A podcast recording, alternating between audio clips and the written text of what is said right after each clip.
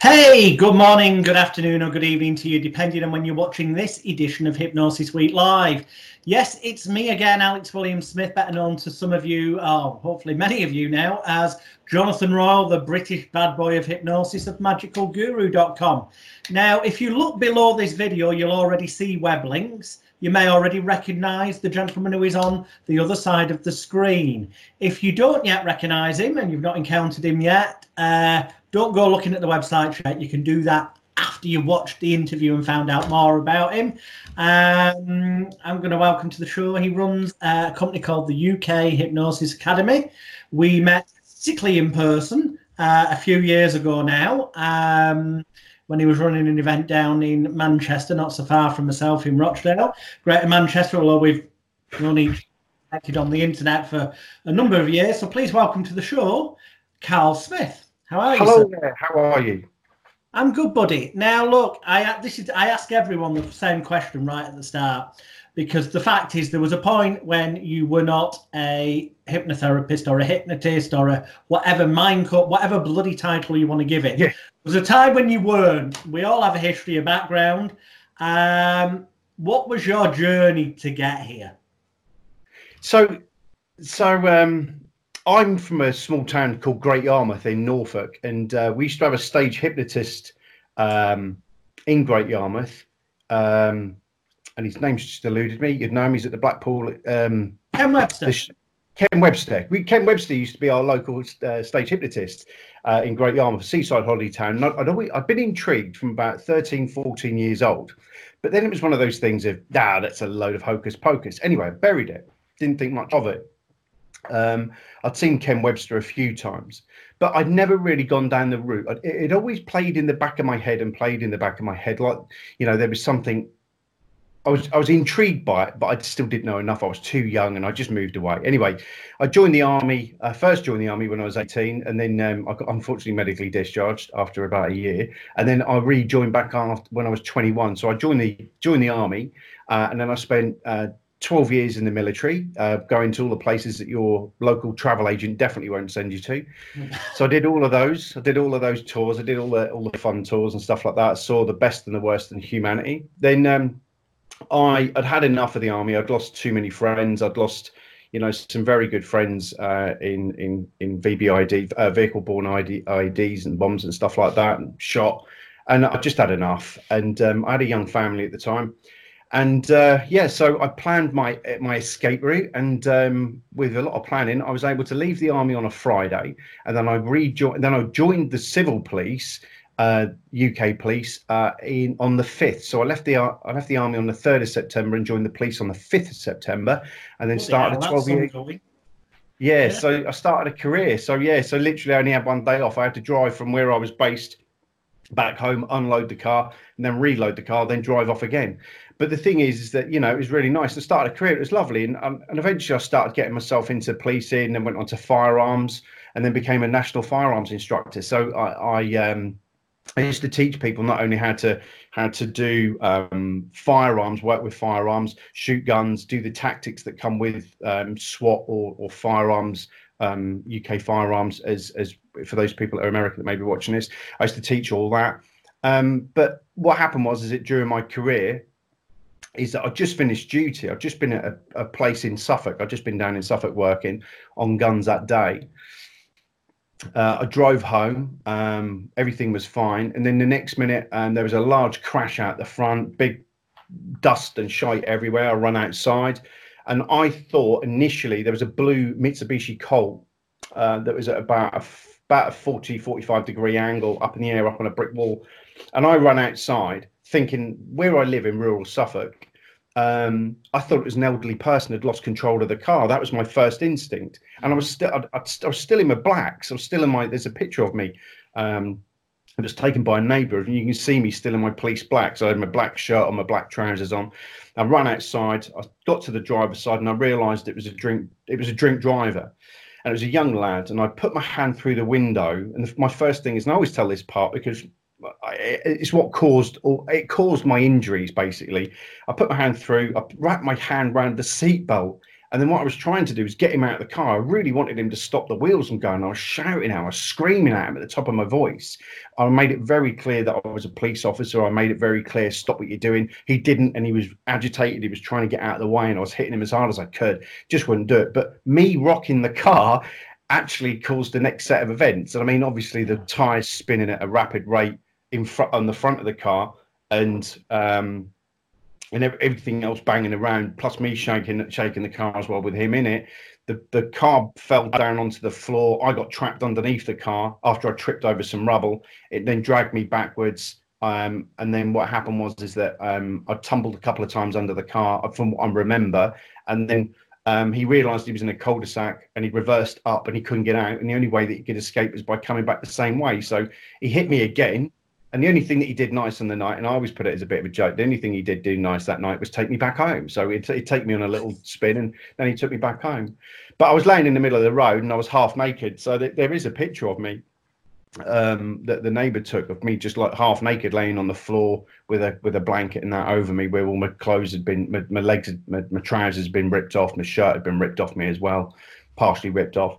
And um, yeah, so uh, yeah, it went down that way. So yeah, I started on the process of trying to heal myself. Um, you know, so obviously I had damage to my legs, damage to my lower back, um, I had damage to my face, forearms, and my, and my, my arms were, were, were hurt as well. But the long story short is is that um, I came out of it and um, I was just given pregab- pregabalin and tramadol um, to to get over the pain. I was in plaster casts, you know, so it was like once I'd been fixed, you know, cutting this story down there. Once I'd once I'd been given the all clear, went back home and just laid on the couch for the next probably three months, I think it was, chewing on tramadol and pregabalin.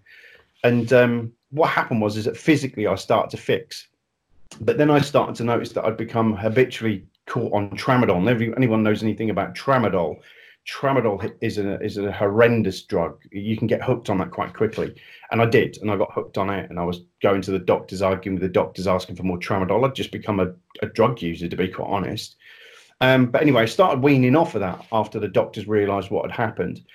So the emotional, uh, sorry, the the physical pain had started to heal and sort itself out. My body had started to repair itself. However, the next phase was is as I came off the tramadol what was being suppressed by the drugs um, then unleashed the the emotional torture and that was what we were then going to be calling post-traumatic stress disorder. And and like we know post-traumatic stress disorder is not about one issue. It had nothing to do with just that car accident. It had to do with me being in the army being and, and being involved in all of that stuff being involved in policing and all the stuff that had happened there as well lots of different things. An accumulation of stress factors. And with the post-trauma that that's where it popped.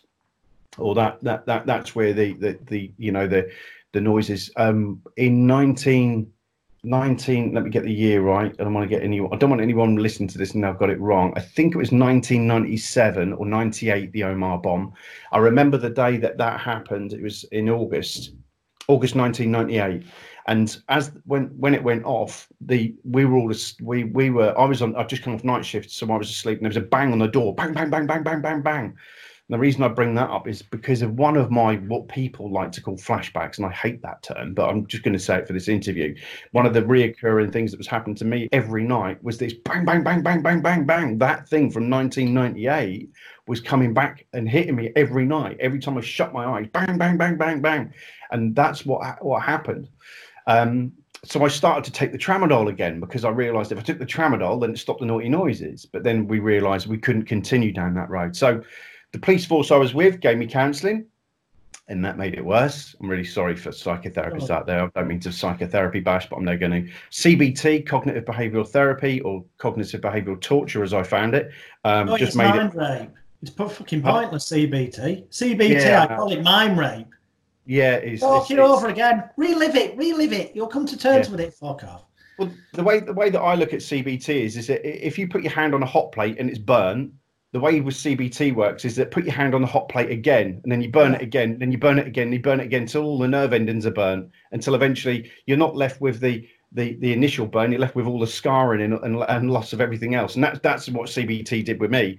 And you know, at the end of the day, I'm not saying that all psychotherapists and all CBT is a crap, but the two that I had, I probably must have had the worst in the world. Anyway, the the, the key thing is is that is that I'd done all those, and I just thought for myself, this is the end, you know, and I, and, and the thought process of just ending my life happened as well. Until one day, a, a fellow police officer just said, "Look, have you ever tried hypnosis?" And I, and Ken Webster comes back in, and I went, "Fuck, no way, not fucking chance." I said, "I've seen him, you know, I've seen Ken do this." Um, uh, and making shit square eggs in Great Yarmouth at the royalty for crying out loud. I don't need that stuff. no, no, no, no. Let me educate you. And this is where I uh, this is where I, I, I love sitting nowadays about educating people and uh, on on what really hypnosis is, what pure hypnosis is. And um, he took me away, and that one session, in one session after he'd educated me, it took a couple of weeks for him to get round. I'll be brutally honest. But when he did get me, I went and oh my god, the, the the shit that came out was unbelievable. I mean, it was just stuff from my childhood. I mean, I had a great don't get me wrong, I had a great child. little things, you know, little things that just the accumulation of stress factors as you're growing older uh, and as you get older, you know, things that happened when I was in the army of people that I'd lost, or it, just the compression of shit was just flying out. And then all of a sudden, the car accident came out, and uh, and the anger behind actually the anger that then it comes back to this psychotherapy thing. This is why I'm very vocal about this. Is that during when I had counselling, the therapist said to me, "Tell me how it felt to be run over." I'll just let that. I'll just let that just let that one roll for a bit, and I, and I got really angry with the person, and not because not because I got really angry, not not not because of the situation, not because of being run over, but the stupidity of the question. And, and that, that was it. What, what, why do you fucking think it feels to be run over? So anyway, um, the long story short is that's how I got into it. So basically, I, I, I, found hypnosis, and I was like a box of Pringles. And for anyone you know knows what Pringles are, once you start, you just can't stop. And I just literally had to keep learning. I had to keep learning. I had to keep watching. I had to keep, and it became a drug until eventually you know, when I was in the police, I was still learning when I was in the police. When I met you first um, up in Manchester, I was still serving and I was running courses at the time. But oh, um, I didn't realise you were still serving then. Yeah, yeah, yeah. I've only what what were you now? Two thousand. I've only been out of the police three years. Oh right, okay. Yeah, yeah, yeah. So I dug my tunnel while I was in the police, and while I was getting a wage, I was able to, I was able to um to to dig my tunnel and build the company. But so what happened was is that I initially went on a course and I went on with a guy called Jonathan Chase. And some of some of you guys may know him as well. Uh, you know, he was great to me. And I think what happened was is that my confidence from being in the police and being in um, in the army as well made me stand out. And I think John liked that because obviously, you know, it's a it's about prestige, it's about performance, isn't? It's about confidence, it's about being able to deliver the product. And I was able to do it. I've just in my first ever lesson in hypnosis with Jonathan on one of his um, hypnosis weekends, I was just smashing people out. It was mental. Um, and then so I, I learned with John initially, and then I started a course with, I don't even really want to mention their name, they're that bad, but I am, Chrysalis. I did a course with Chrysalis, an 11 month course with Chrysalis. And the biggest problem was is that I'd learned more in two days with Jonathan than I did in 11 months with Chrysalis. Mm-hmm and what happened was, in fairness, Chrysalis, my view is that the courses are shit. But just to clarify, there's some of the people who were doing the training for Chrysalis who are actually very good, um, and they just unfortunately have to follow what Chrysalis tell them. Yeah, very outdated teach. material. And they're doing it because they're getting a lot of students, and it, it's you know they've got mortgages and all that. But really, they themselves don't particularly no. think it's no, they, no, I know. Yeah, I know. And and the problem was is that I'd done Jonathan's course, and because Chrysalis were teaching, and I'm a student. This isn't because I, am a competing company. I was a student, so I'm allowed this point of view. Is mm-hmm. that they um, they basically just were teaching very outdated material, and the stuff that John had taught me in two days, had, had, had really done it. But anyway, um, I came away from that course, and they and um, obviously uh, I've got my own point of view on that. And uh, and uh, Jonathan just Jonathan Chase just said, you know, come work, come help me. So I supported his courses um, and, and, stuff like that, really. So yeah, I started working with John, uh, and John gave me the opportunity to go to Las Vegas with him. And then all of a sudden, I just became my own name, really, and I, and I grew from that. So, like when we're ever talking, I mean, I, me and Jonathan haven't spoken for years, but on the same token, I still owe a, a debt of gratitude for for what he did to get me where I am and I've just developed into my own hypnotist. So, you know, at the end of the day, there were good times, and and now, you know, what we're looking on um, since I've been in in this career since what 2006, 2006 was the accident, 2007. 2007 was when I first learned EFT was the first thing I really learned because that's like the intro, isn't it? It's like you're learning that type of stuff and TFT. So it must be about 2007, I think it was 2008, 2007, 2008. I started doing this. Yeah. So yeah, so that that's been my journey, and you know, sorry for if people are falling asleep during that, but no, hey, no, I'm sure they won't be. Um, it's uh, it's um, but that that's that's my journey in. That's my journey, you know. And somebody reached when somebody reached out, like Jonathan, like Ben, the first guy, the police officer that did it, then John reached out. They they then were able to give me a, a journey and a, a, new career. And I left the police and, and went full time as a hypnotherapist. And I uh, I do nothing but hypnosis as my as my career. I have no other incomes except hypnosis, and that keeps me focused to able to to just to just make it special in my life. So I live, breathe, eat, shit it all day long. So that's my job, and I love it so when, because it's safe.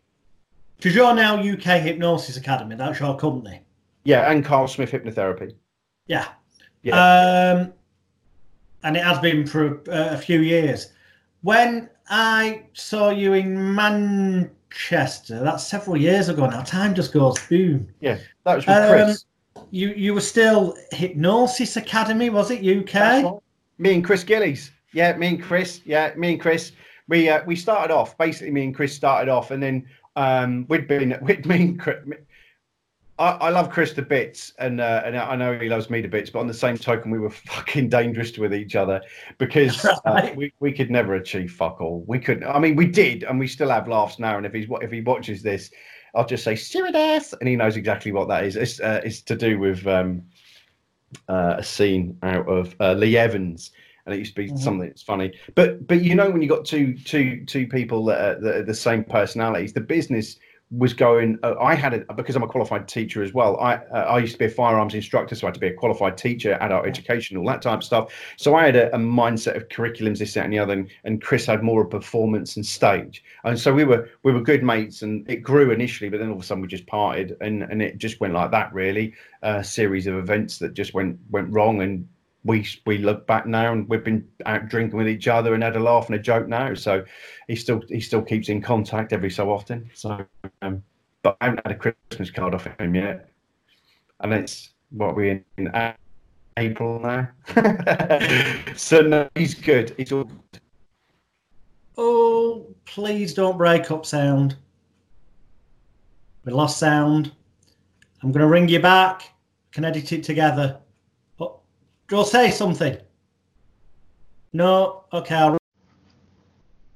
Yeah, so if you're wondering why you've now got a static picture of Carl on screen, it's because because everyone's at home for coronavirus COVID-19 lockdown on the 1st of April 2020. Everyone's yes. on the internet, so our internet's reduced and we lost the picture. So I'm going to have to do the rest of this bit with sound only, and that's why you'll have a nice static picture of Carl on yeah, the screen. Yeah he just told us, um, yeah, we, we, we just uh, lost Carl before at the point where he was telling us about his friend Chris Gillies and how Hypnosis Academy UK w- was going on, and then they, they, they, split and went their own paths, and yeah, yeah. it morphed into UK Hypnosis Academy, which is Carl's company.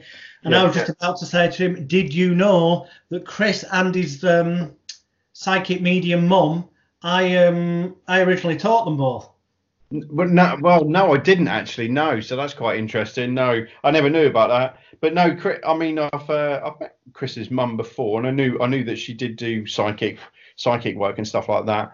But no, uh, you know, we had fun times, Chris. I, I, I think I saw him about a year, eighteen months ago. Now we were in London. We met him in London. But uh, no, no, it's always interesting to hear where people have learned and stuff like that. But no, you know, we had great times, and and what I wanted to do is is is define the company. And when I did a quick search, there was no UK Hypnosis Academy. So that's why I chose the name really. And then um, because of my background of teaching and stuff like that, what we were able to do is then um, um, put curriculums around stuff um, and you know not go too arsy with it but what we did do then is we, we were able to then put curriculums in assessments in to make sure that we were letting people go with a you know that uh, passed a, a, satisfaction test for want of better words you know because obviously there's no legal governing bodies with uh, clinical, medical, or, or legal governance within England. That's why when we see all these poor bastards yeah. joining joining these associations, what they don't realise is they're just paying for somebody's holiday and they've got no legal governance or exactly, yeah. You know, they just don't realise it, you know, and it's it's a, it's a very sad thing, you know. And um, but anyway, you know, I've never been part of it. I've never been part of any organisation, and I seem to have thrived.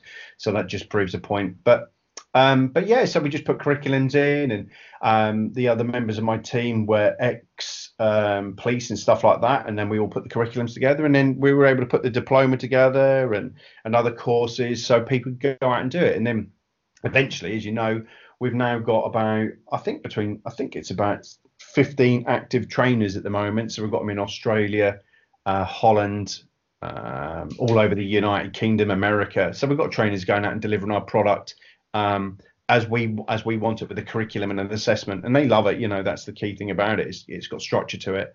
Um, so it keeps the, the, the, the, my idea and concepts of what I think going on in hypnosis pure, really, in the way that I like it. But they can add their flair to it, you know. So yeah, it's all good. So it's been able to build. We've been able to build a company. So it's really good actually. And um, you know, like I said, I can't remember how many companies are taught, uh, countries are taught in now, but I've just cancelled Hong Kong. I was meant to be in Hong Kong next this week. I was meant to be in Hong Kong this week. This week I was meant to be flying to Hong Kong, and then the following week I was in um, New Zealand teaching, and that just collapsed. So I've only got I've only got a couple of places destinations left this year, but the rest of it will just be home. I think this year, to be quite honest, is slightly written off for most of us. Uh, if you're watching this yeah. during after COVID, but this year we're going to have to wait and see what happens. I think every everyone's in that situation at the present moment in time. It's um, well, I hate to use the word because it's on every news program, but we're in unprecedented times. Oh God, yeah. And the thing is, is that business is up in the air at the moment. Everyone's up in the air. I mean, you know, I've got some gracious people that, that have just said, look, let's just postpone. And I've had some people that have been really nasty about courses and, and costs and stuff like that. And you're just not seeing it at the moment that businesses, you know, everyone's in the same boat. Everyone's literally just waiting to see when the next paycheck's coming in. And I get it, I really do. But you know that some of the vile stuff I've been seeing and some of the vile ways that people have been acting is is is unprecedented. But but on the same token, there's been some really gracious people out there as well. So yeah, it was, all's good. Mm. Um, you know me, I'll go where other people weren't. But I mean, on the one hand, that, that that's kind of easy for you to say, though, isn't it? Because I'm guessing you've got um, police and army pensions. I don't yet, not not yet. Do you know? No, I thought I no. thought ill health you got it earlier. No, I wasn't ill health off. I wasn't ill health off. Uh, I was. Um, I would. I resigned just due to the fact I was sick and tired of bureaucracy. So I don't get my pension like everybody else. Uh, yeah, I'm. I might be wrong on this. I think it's. Is it 65? 55? God, they keep putting it up, don't they? I don't know. Yeah. I don't, but I've got 20. I've got. I've got 24 years accumulated service on pension, but no, I don't actually. I don't get a pension. Oh, I haven't got oh, a pension. okay. I thought no, with the whole accident. I left the yeah, I left on my own volition. I could have, if I wanted to, I could have, um, but I didn't. I enjoyed my job that much, especially on the firearms teams, that, that I actually wanted to get back to work. And I, you know, now looking back at it, I could have limped off and just said I can't work anymore. I can't carry weight. That would have worked. I could have got a pension. I could have got a pension there and then. But but the, um, well, that's not the kind of person you are. No, I didn't want to. I wanted to carry on, and you know, and it, and it helped with my rehabilitation because even though I say, look, you know, it's the same as, and you know this as well as well as I do, mate, is that you know, even though that that initial session uh, had done dramatic results, I still needed rehabilitation because I'd had years and years of my body being subjected to to emotional torture. You know, you yeah. know, you can't go to war zones and not pick this shit up. You know, Kosovo in '99 when we were when, when we went down the Kacanik defile and what we saw going through what was being ethnically cleansed at that time, and you just can't forget that stuff. I mean, I I, I don't need I don't bring it up now, but it's a case of I still needed time to for my head to percolate really all of that stuff that's a lovely yeah. word today, isn't it? Percolate. Yeah. Percolate. And uh, and uh, but I still needed time really to to sort myself out because even though it was a high impact that first session with with with that hypnotist, that police officer at the time, I still needed to rejig my head and, and being back in an environment where I knew I was safe, I had income and stuff like that was was was was part of the rehabilitation. So while I was in the police, I was able to learn hypnosis to then self help but like we know, you know, and it's it's the same as everybody really. You know, we get people that join the profession. Um, that that see me traveling the world, see you doing what you're doing, and many other different people, you know, many other uh, you know trainers and stuff like that. They think, oh well, I can go do that, but actually they haven't got over their own shit. They haven't got over their own problems. They're still a walking, talking time bomb, and I probably was for the first two years of my career. Uh, you know, I was still still trying to find myself and, and find where my journey was going to lay out, and it still took time.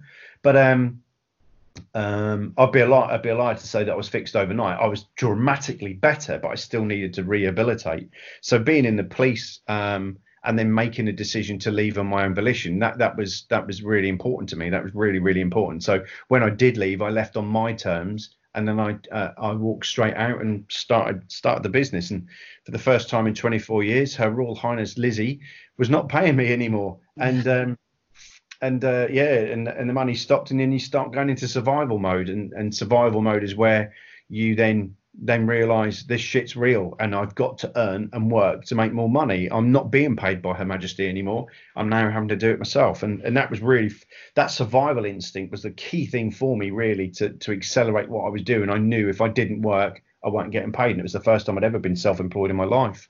Right. Well, I mean, there's more of you start for for listeners, viewers at home. Uh, get yourself on uh, Amazon. Type in uh, Carl Smith. That's with a K. You should guess that because it says it underneath the video. But uh, look out. There's a book. There's no D in PTSD. Yeah. Um, which tells you more about Cal's journey and also uh, the journey and background of other people uh, dealing with and overcoming what we term post traumatic stress disorder, but as the title of the book suggests, there is no uh, D. Yeah, there's no D. It's well, not a disorder. Well, do you, do you, know where that came from? And I, I always tell this story is that when, when I was when I had post trauma, I didn't know a lot about it to be brutally honest. And mm. stiff upper lip, old boy. I mean, you know, when the Omagh bomb happened in in '98, the first thing they did was give us a crate of lager to try and get over what had happened in Omagh. Um, And in Kosovo as well, we were drinking Slivovich to try and just keep ourselves straight. And a lot of people that are ex-military that are listening to this may just go, "Yeah, I understood that, but you know, I get that because that's what happened." But um, when I was in search of trying to find out what post-traumatic stress is um, and post-traumatic stress disorder is, I went to Wikipedia. Now, don't shoot me down. That was one of the only things that we had at the time, and you know, it was a reference for me, and I was stupid reading it. But one of them was, is it said it said about post, it said about traumatic, then it said about stress, and then disorder, it said broken toilet door, and I, and I, the the toilet door was uh, was out of order and was in oh. disorder, and I, and I kept going, I'm not a fucking toilet door. I'm not a toilet door. I, and in that bit there, that statement, and I've done. Oh, ironically, they're kind of quite close in a twisted manner, in so much as when the toilet door is broken, the toilet's probably been vandalised, so it's probably full of shit. yeah. And when you're in, when you've got shell shock or post-traumatic stress issues, you, you're carrying unnecessary shit around. Yeah, unbelievably. Yeah, that's what it is, emotively and physically as well. You're carrying it around, and and the thing is that that, that was the part really, and the reason that I, I I chose the name "There's No D in PTSD" is because I want people to reframe it because mm. you know you get therapists nowadays. Oh, I, I, and I get it. I, I really get it because I work with post trauma on a daily basis now. But but the key thing is is that when I was first taught, the trainer that I had from that company that I mentioned earlier that aren't going to get any more advertising, they um they she said to me post trauma po, uh, hypnosis and post traumatic stress. In studies it's been shown that hypnosis makes it worse. And i was like really? But i got here. This is where my intrigue kicked in. And then and, you know i was like no. And i sat there in the class and went no. I said i'm here because hypnosis did me a world of good. It really, really worked. And she went, no, no, no, no, there's no way, Carl. And she she just would not allow me to say, look, you know, I think you're wrong.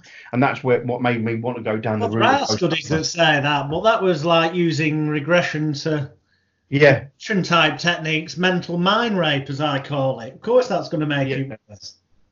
Well, regression, of course, is useless with post-traumatic stress disorder because post-trauma is accumulation of stress factors.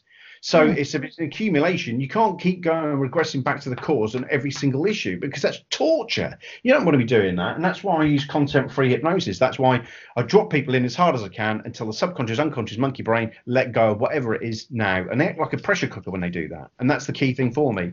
So uh, it's a very simple and, and effective technique that I just use on a daily basis on my YouTube channel. And, you know, anyone who wants to learn about it, please just take that information and make it your own. But if you're using regression to cause with post trauma, you have got to hit every single thing that's been stored. You're not going to collapse it in a one. That that's that's that that's my opinion on that. And if anyone differs with it, that's fine. Please please let me know your thoughts. But on the same token, no, I don't agree with. with I totally agree with you. Raping people's mind, uh, as I always refer to it, uh, for anything, post trauma, yeah. anything. It doesn't matter what it is I think is uh, frankly unethical because uh, it's completely unnecessary and you can help the people quicker and without them having to go through that reliving the traumas. Yeah, yeah, yeah, absolutely. So yeah, but no, but no, it was good now. So yeah, you I'm you developed, you've got um kind of. I'm not saying it. Well, there is. There's nothing new on the planet. There's just new ways of putting things together. That's the same for mm. all of us that teach stuff but you formulated your approach that you call kinetic shift. Yeah. Uh, so can you tell the listeners a little bit about what what what that is, what it involves? Okay. So kinetic shift, there is nothing new, and I will tell students this: it's the way that it's packaged and the prestige that you deliver it, and that yep. is what kinetic shift is.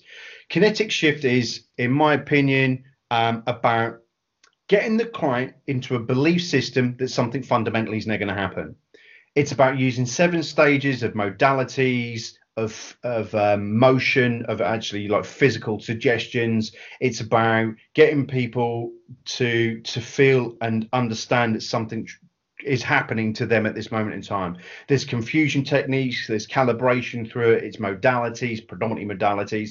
But the way that we do it with the energy side of things as well, we talk about a little bit about energy and about physics, not as in woo-woo energy, unicorn stroking. Mm-hmm it's about it's about talking about the build up. What I'm doing is I'm building up, building up, building up, building up to the show, and then bang, hitting them with kinetic shift. And that's exactly what it is. It's it's it's all about the way that seven elements are delivered to a client and we're getting we get dramatic results with it. And there is no such thing as a silver bullet. Anyone listening to this anyone who thinks there's a silver bullet to anything look i've used it for post trauma i predominantly use it for post trauma and that's how i how i came about it is just by using seven different techniques that i'd learned around the globe from different people and thought, well, that'd work well with that, that'd work well with that, and that'd work well with that. And and I'm I'm very open and honest about that. It's about the prestige, about the delivery, and about how you how you do it. So that's what we teach our students, and it, it works very well. And you know, at the end of the day, um, yeah, I thoroughly enjoyed teaching it, you know, but like, you know, like I said, there's there's nothing new, but on the same token, kinetic shift is fun. It is really good fun actually. And we do get some really cracking results. And when you're watching people, they look like they're having exorcisms. It's it's really good fun as well. Not not that in a torturous way, but it's good fun that they're having an experience, they're understanding that something something fundamentally is happening in their body and they know that something's happening. So it's a very kinesthetic very kinesthetic approach. Yeah, so it's, it's great fun, and it, like I said, the name of it, kinetic shift. Kinetic meaning movement. Movement shift. and energy. Yeah. Shift, shift meaning, meaning change. Yeah. A movement change. Yeah it's, about, yeah, it's about. It's about. It basically it's about about about reconnecting what I would consider three brains are the grey matter, the heart, and then the gut. The primary brain being the gut, in my personal opinion, and I think that's where the subconscious, unconscious lives. But the thing is, is that that there, that that re- reconnecting those three parts up there and giving people a sensation and a feeling that something is really happening, giving them a belief. You know, some people may say, "Well, you're just being a charlatan." Well, you know, at the end of the day, this works. You know, carry on taking the drugs if you don't like it. Well, no, exactly. It's results that matter. Um, you, you, mentioned modalities. Now, in terms of taking the name kinetic shift, movement, move, change, I assume one of those particular uh, modalities is, movements, like the old NLP. Where's the feeling in you? What directions it's spinning? What colour it is, and all that kind of malarkey. Yeah, changing them all. Yeah. No, there's no spinning involved in it. There's none like that. There's nothing no spinning in that. It's about it's about it's about finding out what the algorithm is Um, because obviously the brain doesn't work in words and verbs it works in colors and algorithms it's about finding out what that color and algorithm is upstairs reconnecting it with the part of the body that's being affected by it and then and then doing a series of events that would rip it out pull it out or or, or push it out whatever it needs to do but that's what we do yeah so we're doing the mind body reconnect that way so you, say, you you're mentioning pulling out, pushing out, call it what you will. Are you saying that meta? I'm not going to say meta. I didn't mean metaphysically. I meant metaphorically. Or Yeah, metaphor- are you purposely intending to cause some kind of um, a reaction as this kind of signpost to the person that something's definitely changed? Well, the key thing is, yeah, yeah. So if we can alert a state, if we can find out exactly what it is that's playing up. So initially, the the the mind body detox, sorry, the mental detox that I do, which is on my YouTube channel, the the mental detox video. What we do is we can ascertain what's really playing up, and this is the difference between hypnosis and psychotherapy. The psych, if you do, if you perform a hypnosis session properly, it will give you a series of shit that's been happening, but then predominantly hand you on a plate what's really going on. And my job then is to isolate that and then reconnect that with the part of the body that may well be affected by it. But that's what we do a series of investigations and finding out where that is, and then asking the subconscious, unconscious monkey brain to let go, um, and then and then then doing it that way. Um, it can either be via a metaphorical journey or by physically watching you move your hands around to try and push it out a little bit mesmer- mesmeric to be quite honest So I mean, what I take from what you've just said is it's flexible. Oh yeah yeah. Yeah we've got people there's videos in our group honestly people i my job as a teacher is to give people ideas concepts and thoughts. Their job is to go away and make it their own. That's the way i look at it as being a trainer and a teacher. I hmm. always have done except for when you know we're shooting guns you can't do it underneath your elbow and all that type of stuff. Oh, no, yeah, fair enough. Context But, comes you- into you know, it. But it's still very prescriptive. Same as when I was teaching firearms, it's very prescriptive. But after you know recent terrorist attacks and stuff like that, we found they found out that it couldn't be so prescriptive, and that's why you know a lot of the tactics changed. But but the idea is, is that you move with you know instead of having a convoluted process that you would in the police to to try and change something, what we encourage people to do is go out and and really really if this is what we do, this is the foundation, bugger off and tell us how you get on with it. And we've had people doing, oh, we had somebody do a past life regression and do kinetic shift whilst they were doing the past life regression. I've never heard of it before. I never taught it, but they did it and it worked and it worked for the client. That, you know, this is all comes down to the client, doesn't it? It's got nothing to do with us. It's to do with the client and what they do and how they perceive things and how they let go. And that's the key thing there. Um, but yeah, yeah, we have fun with it. You know, it's it's it's no it's no cultism. There's some cults out there, and I don't like all that shite.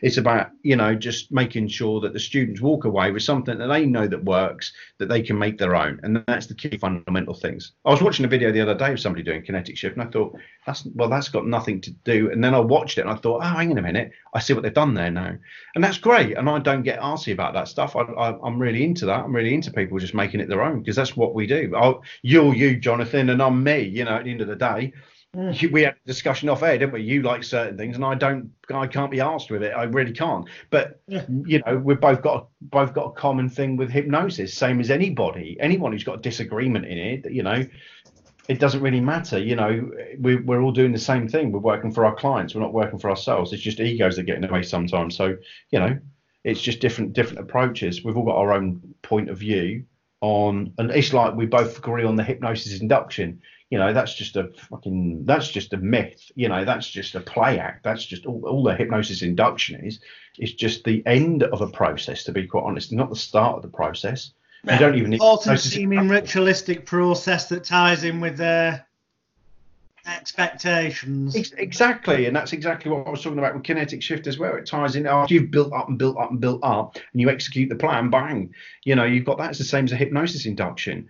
The hypnosis has started way, way before, and their change work has started the moment they sat down. So to be quite honest, you know the hypnosis induction is just part is part of the panto. It's part of the pantomime season. Hmm. I mean, I genuinely believe, and this sounds like I'm being flippant, but anybody who, who, who- who's watched or listen to past episodes of this will know that I am totally consistent in, in stating this. It doesn't matter who I'm interviewing. Some people agree, some people disagree. That's fine.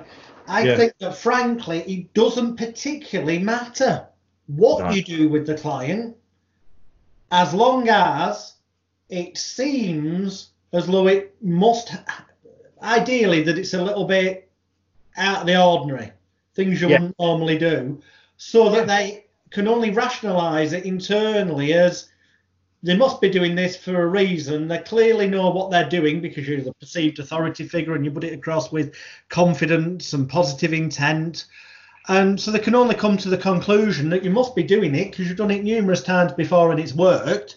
So Yeah. therefore it's going to work for them. And once they believe that, doesn't particularly matter what pantomime ritual No. or therapy you do, No, as long as you're into it, it should work.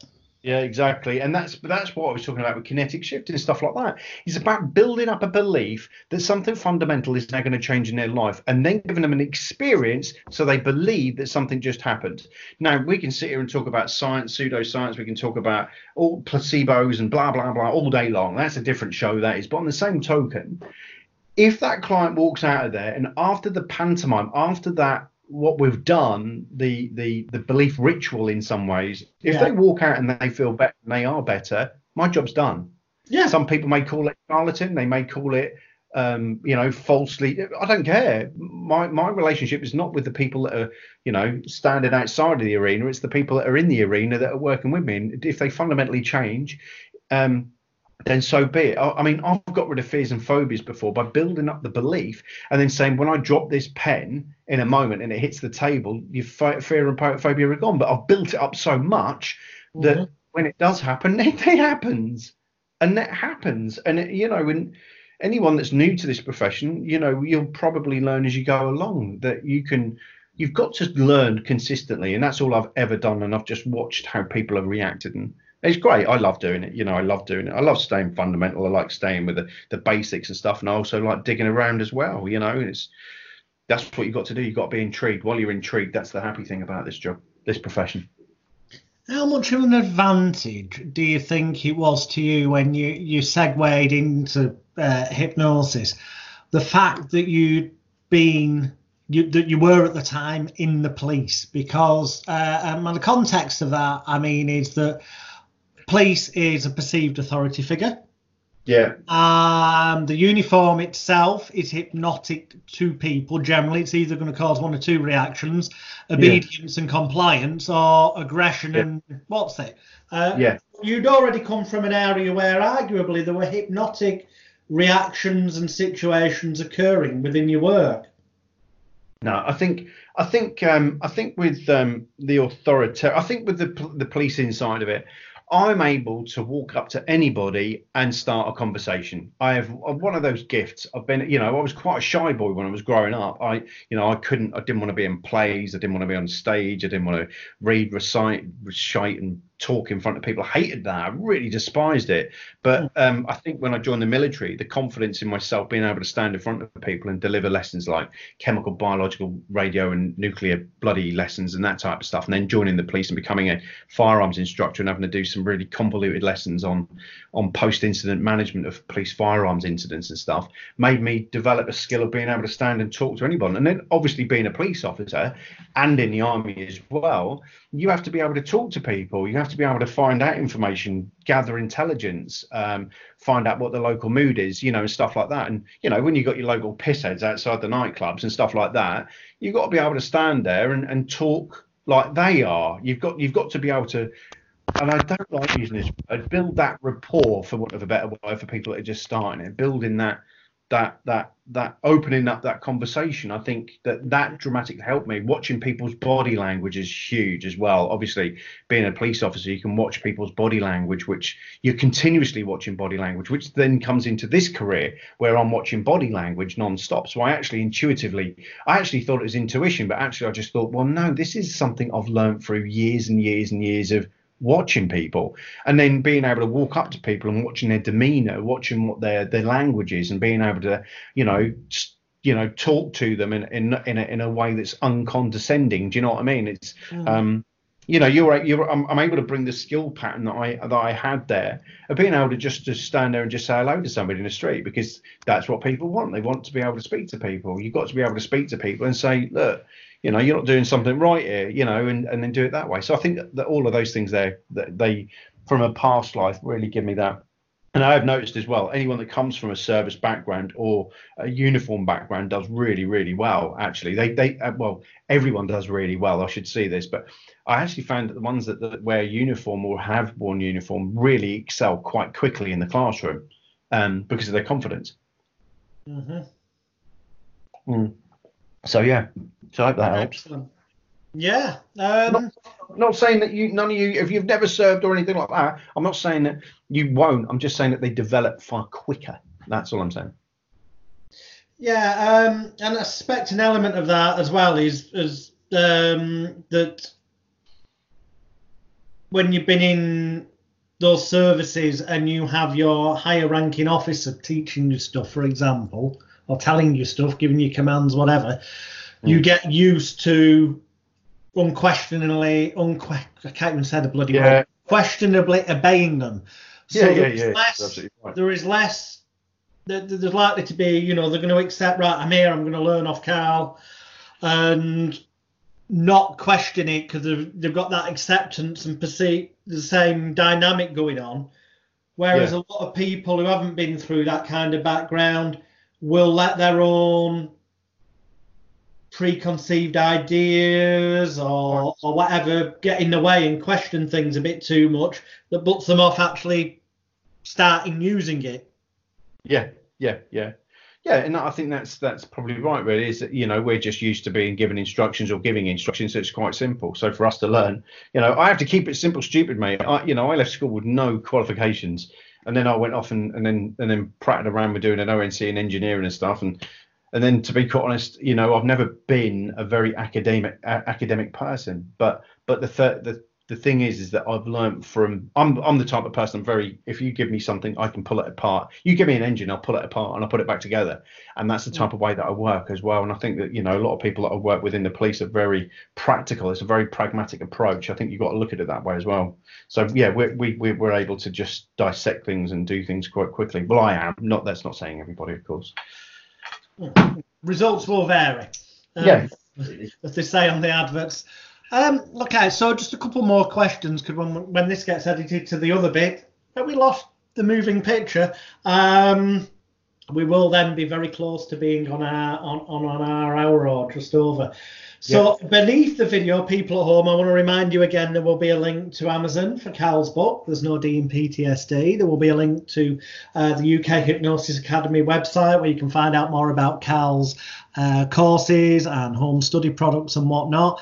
Um, there will be a link to Carl's YouTube channel, where there's just like mine, where I give away tons of free training. So does Carl. He, he, you know, he, he's he's the same. He gives away tons of quality content, so that link will be there for you to go and click on as well. Um, so to kind of bring the well, no, there's there's two final questions. The first one is this: a lot of schools of therapy poo-poo, and you know I don't, definitely don't. I I teach people rapid uh, inductions and stuff, but a lot of schools of therapy will go, oh, rapid inductions and all that stuff. It's not for the therapy room. It's for it's that's for stage shows and all that malarkey. Now I know you agree with me that why waste time, get the job done. But for the viewers at home, listeners, can you, you explain your perspective on the rapid versus slow induction debate? Well, I think I think at the end of the day, uh, you know, when I was first taught, it took me 15 to 20 minutes to try and get hypnosis. That was the way I was taught by that very poorly equipped company that we mentioned earlier. Mm-hmm. And the mm-hmm. and the thing is, is that they they they didn't teach me about the pre-talk.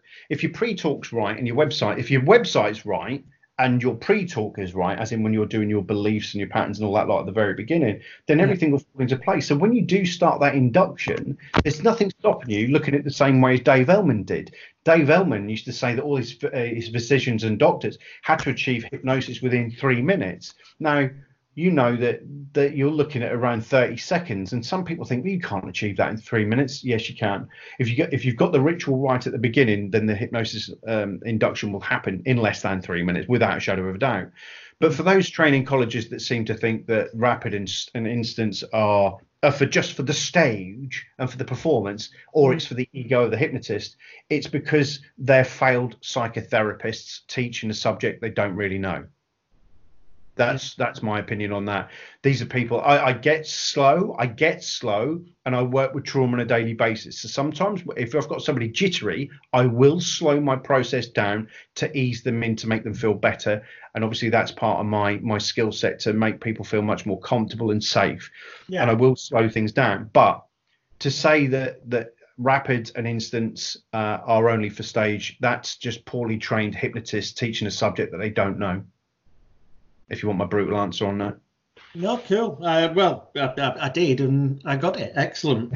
um, which segues into Soddy. Before I ask you the final question, I'm gonna. There's this other debate, in the see, and I know you stay away from forums pretty much, but you do see it, uh, and you hear at conferences. Maybe no, it's slightly lesser these days. People are becoming a little bit more um, open-minded, I think, but there was there used to be the oh well there still is but a lot of the so-called general hypnotherapy register and all that bollocks those winky wanky societies you, if you're a member of us you can't do stage hypnosis shows and I always think hang on a minute if it wasn't for stage hypnotists like and I'm going to throw Oh. some names out Ormond McGill was a stage Yeah. hypnotist more so than a therapist Yeah.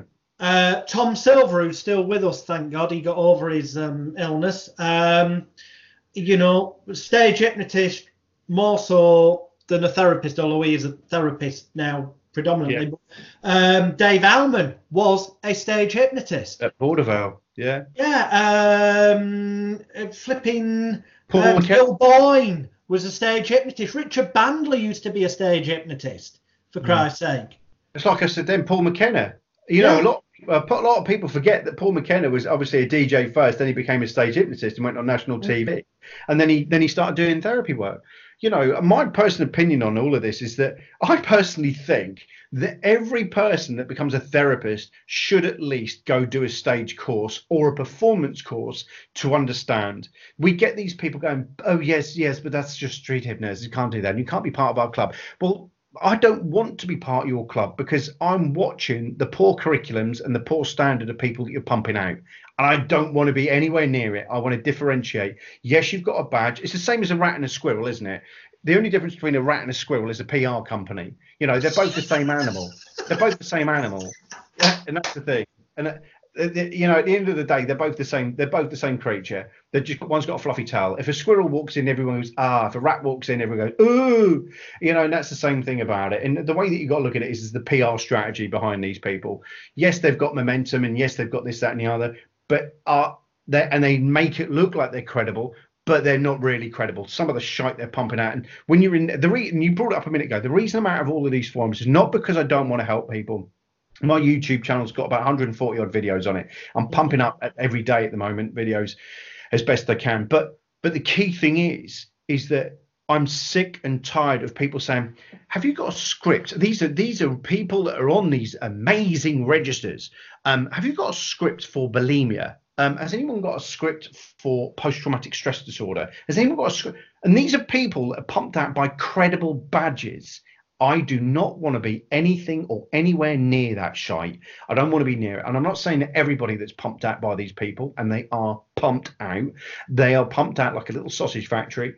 Not everybody comes out like that, but I will say that 90%. The reason the high the, the reason that there's a high failure rate within hypnosis and hypnotherapy is their initial training, their confidence, and their lack mm. of marketing skills and these these organizations do not give a shit they don't care and if you look at some of them the training manager of the training company is also married to the accreditation um, company that's attached to that company as well and you can go Yeah. look on companies house That's the majority of them, actually.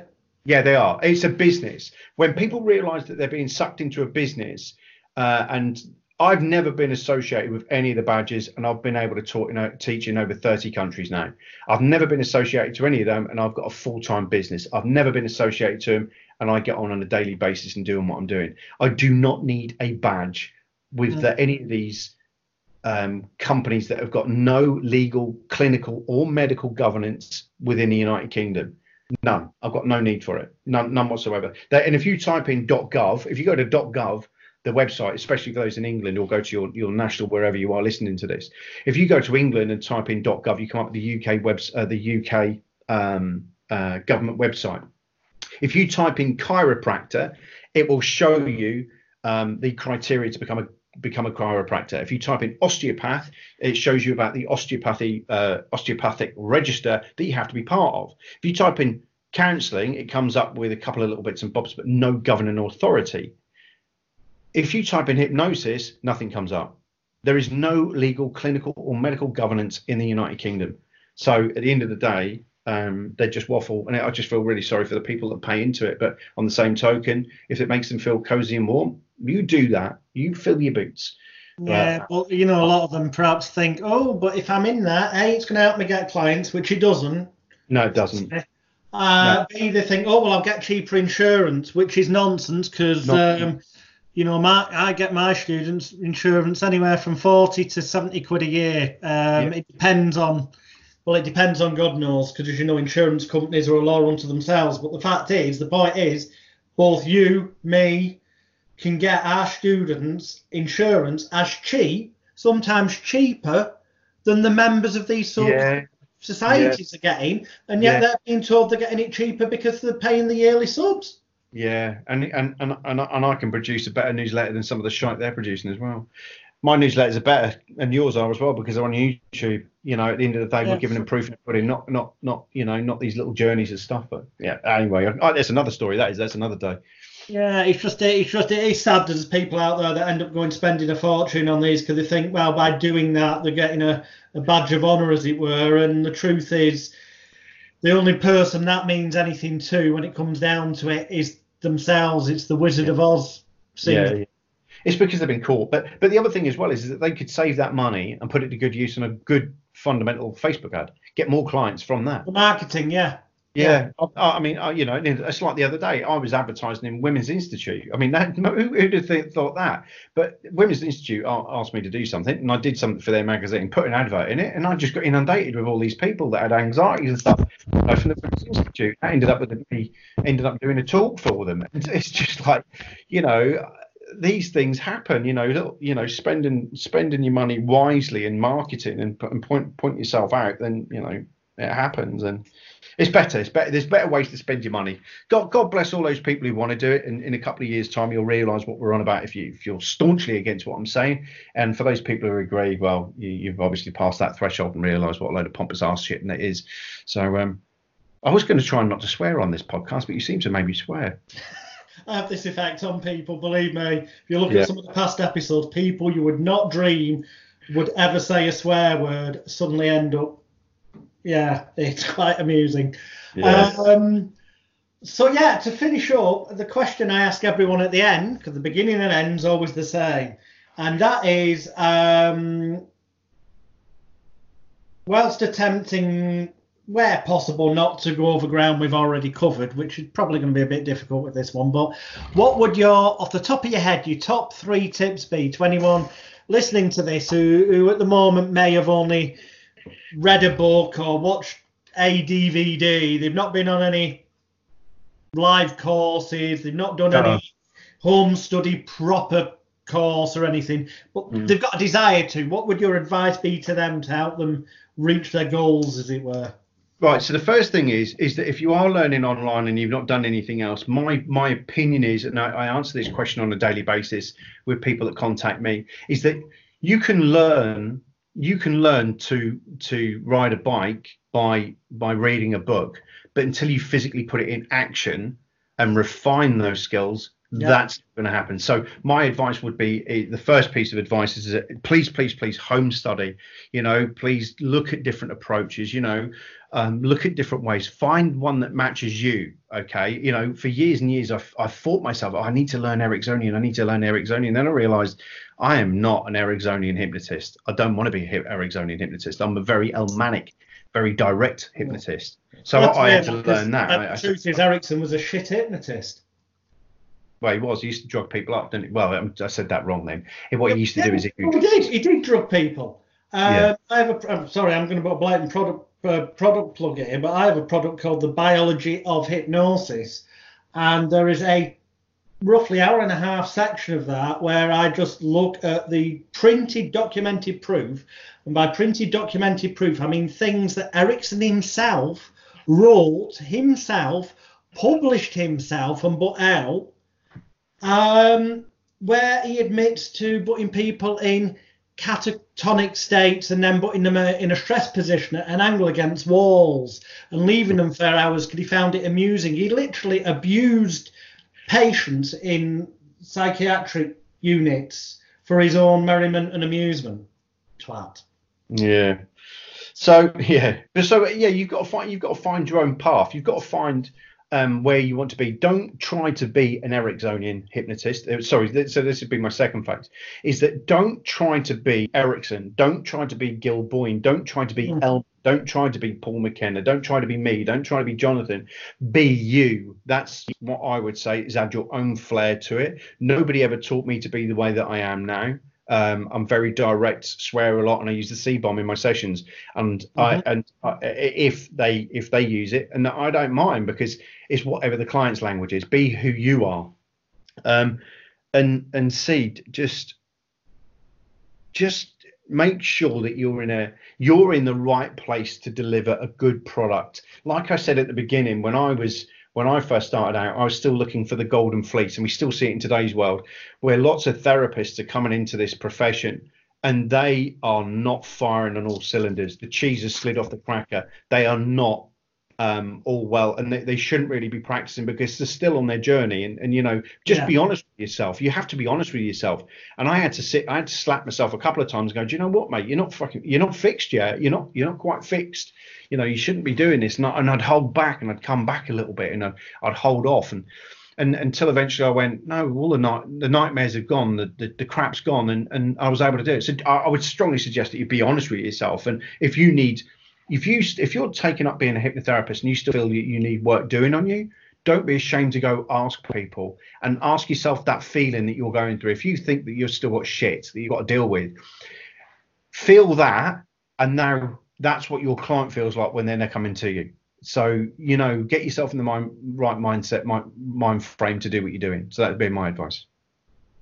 Excellent. Thank you very much indeed. So, ladies and gentlemen, boys and girls, viewers at home, look at the links below this video. Go and check out the free content on YouTube. Go and check out Carl's website. Go and grab a copy of his book off Amazon. And uh, yeah, get in contact with Carl. Um, via email, via his website if you've got any particular questions. Don't send him emails to go, I disagree with you, because he, he, he's already told you. Everyone's entitled to their own opinion. Simple as. Cheers, Cal. You're an absolute star. Much appreciated. Much, all the best guys that listen to this, and I wish you all well. See you next week for another edition. Well, it won't be next week because we're on lockdown. It'll be tomorrow another one goes live. All right. Catch you soon, viewers. Bye for now.